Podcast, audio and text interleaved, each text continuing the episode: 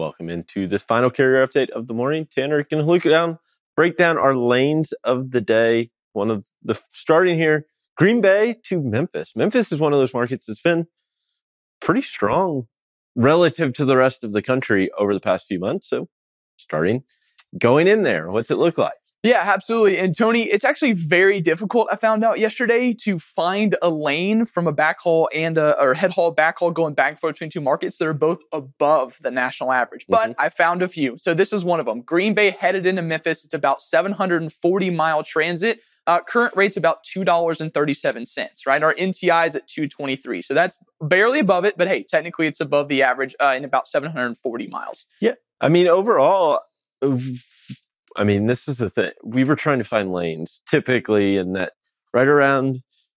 If you can find something above two fifty, great. The problem is there aren't that many right now that are above two fifty, especially when you think the national average is twenty-five, twenty-seven cents less than than that two fifty mark. So, I mean, you're starting to see that that kind of baseline, that what is a re- strong rate or solid overall solid rate is starting to drop along with it. I mean, two thirty-seven, all things considered, not that bad, because you're getting into a market that you should be able to get out of and find freight that hopefully pays well, relatively easy. I think the other thing, you look at this, this spread between the current rate and the high rate, you can try to push the rate up a little, right?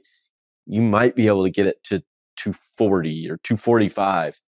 That could be the difference in breaking. I mean, just a few cents are the difference in making some money, breaking even, or losing money on a lane. And that's where having this all in one place is so valuable overall. Absolutely. Yeah. And again, let's let's go ahead and reverse this lane and look at Memphis uh, back to Green Bay. It's at a two twenty-four. So you're right at the average. But again, usually head haul, you're making more money, right? Back haul, you're making less money than the average. If you run this lane back and forth, seven hundred fifty miles, you're talking about fifteen hundred miles between two loads, and you're above the national average. That's And that's what you want. And the thing that stands out here is look at what the rate's doing, right? Out, uh, it's starting to pick up some mm-hmm. steam, which is kind of the opposite of what you would expect when you start looking at national rejection rate, the N T I overall, and what they've done in April. It's been on this decline.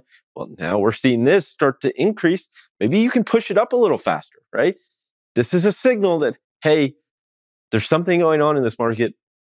Let's, Memphis is an area to focus on. It may not be, it's where you can get outside of your, your normal markets that you operate in, and maybe find some of these little honey holes that have some money that you start running. It's like, okay, this is, maybe it's not so bad. Whereas before, you wouldn't have run it in Memphis up to Green Bay, right? Yeah, and at least you're getting some distance, right? You yeah. just mentioned, hey, technically the N T I includes loads above two fifty, right? If you want to make a higher, a higher dollar per mile, you're going to have to start going back down towards that shorter length of haul, but you're you're getting in some distance here at seven hundred fifty. Yeah, exactly. No no surprise there. Always good to see Let's, that. Yeah, absolutely. Let's go ahead and go to the next lane, uh, which is going to be Louisville to New York. So this is a little bit of a shorter haul, about five hundred thirty-three miles, uh, but we're starting to climb up there in rate per mile. So two eighty-six from Louisville to New York. Um, that's roughly, what is that, fifty or sixty-three cents above the national average? That's a decent paying load for five hundred thirty-three miles. Yeah, absolutely.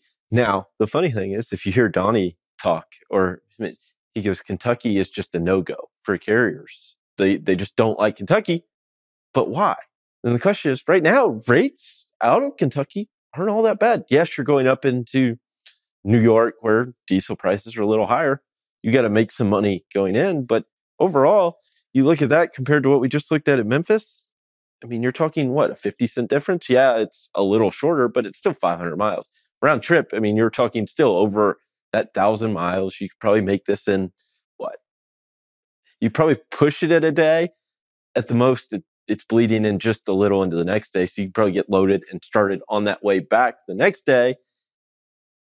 Round trip, you're making it in three days. I mean, absolutely. Yeah, so. five hundred thirty. And then you say mentioned something interesting about Louisville. So let's go ahead and flip this and look coming into Louisville. Uh, it's two thirty. So you're above the national average. If you take two eighty-six and two thirty, you're in that two fifty, two sixty. That's that's not half bad. That's, that's exactly where you want to be overall, especially in this market where you're talking, again, N T I right around that two twenty-five range.